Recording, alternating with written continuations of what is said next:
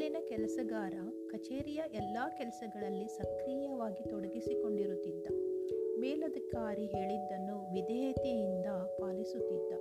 ಆ ಮೇಲಧಿಕಾರಿ ಮಾತ್ರ ಈತನನ್ನು ಪ್ರಶಂಸಿಸುವುದನ್ನು ಬಿಟ್ಟು ಸದಾ ನಿಂದಿಸುತ್ತಿದ್ದರು. ಇದರಿಂದ ಬೇಸತ್ತ ಕೆಲಸಗಾರ ಕ್ರಮೇಣ ಉತ್ಸಾಹ ಕಳೆದುಕೊಂಡ.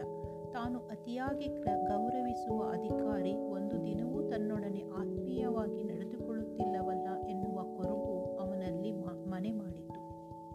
ಸಂತರ ಬಳಿ ಹೋಗಿ ಅಳಲನ್ನು ತೋಡಿಕೊಂಡ. ಸಂತರು ಅವನನ್ನು ಆಶ್ರಮದ ಗೋಶಾಲೆಗೆ ಕರೆದುಕೊಂಡು ಹೋದರು. ಅಲ್ಲಿರುವ ಹತ್ತಾರು ದನಕರುಗಳಿಗೆ ಮೇವು ಹಾಕುತ್ತಾ ಹೋದರು. ಸಂತರನ್ನು ಕಂಡು ಜಿಗಿದು ಕುಣಿದ ಹಸುಕರುಗಳು ಮೇವು ತಿಂದು ಆತನ ನಂತರ ಸಂತ, ಸಂತರ ಕೈಯನ್ನು ನೆಕ್ಕುತ್ತಾ ಪ್ರೀತಿಯನ್ನು ವ್ಯಕ್ತಪಡಿಸಿದವು.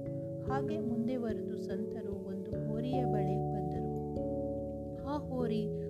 ಹುಂಕರಿಸುತ್ತಾ ಮೇಲೆದ್ದು ಮೇವು ತಿಂದು ಮುಗಿಸಿ ಸಂತರನ್ನು ಸಿಟ್ಟಿನಿಂದ ತೀವಿಯಲು ಮುಂದೆ ಬಂದಿತು. ಆಗ ಸಂತರು ಕೆಲಸಗಾರನತ್ತ ತಿರುಗಿ, ನೋಡು, ಈ ಗೋಶಾಲೆಯೇ ನಿನ್ನ ಕೊರಗು. ತಡೆದುಕೊಳ್ಳಲು ಪಾಠಶಾಲೆಯಾಗಿದೆ. ನಾನು ನೀಡಿದ ಪ್ರೀತಿಗೆ ಪ್ರತಿಯಾಗಿ ಎಲ್ಲ ದನಗಳು ಪ್ರೀತಿಯಿಂದ ತೋರ್ಪಡಿಸಿದರೆ ಆ ಹೋರಿ ಮಾತ್ರ ಸಿಟ್ಟನ್ನು ಹೊರಹಾಕಿತು. ಅದು ಸಣ್ಣ ಕರುವಾಗಿದ್ದಿನಿಂದಲೂ ಅದೇ ಸ್ವಭಾವ ಹೊಂದಿದೆ. ಬದಲಾಯಿಸಲು ಎಷ್ಟು ಪ್ರಯತ್ನಿಸಿದರೂ ಅದು ಬದಲಾಗದೆ ಹೋದಾಗ ನಾವೇ ಅದರ ಗುಣಕ್ಕೆ ಹೊಂದಿಕೊಂಡೆವು ಎಂದರು. ಆಗ ಕೆಲಸಗಾರ, ಮತ್ತೇಕೆ ಹೊರೆಯನ್ನು, ಹೋರಿಯನ್ನು ಅಲ್ಲೇ ಇಟ್ಟುಕೊಂಡಿದ್ದೀರಿ? ಎಂದು ಕೇಳಿದ.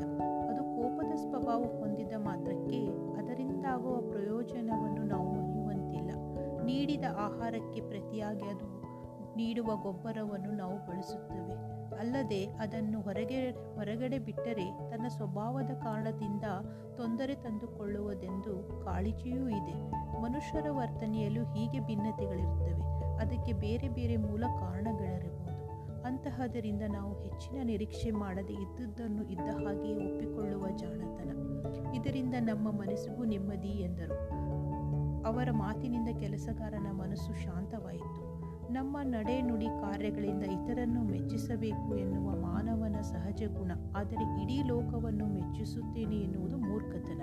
ನಮ್ಮ ಅತಿಯಾದ ನಿರೀಕ್ಷೆಗಳು ಮನೋಭಿನ್ನತೆಯ ಕಡಲಿನಲ್ಲಿ ಕಚ್ಚು, ಕೊಚ್ಚಿ ಹೋಗಿ ದುಃಖ ತರುತ್ತದೆ. ಜಗದ ಜಗ ಜಗದ ಪ್ರತಿಯೊಂದು ಸಂಗತಿಯಲ್ಲೂ ವೈರುಧ್ಯಗಳು ನಡೆಯುತ್ತಿರುತ್ತವೆ.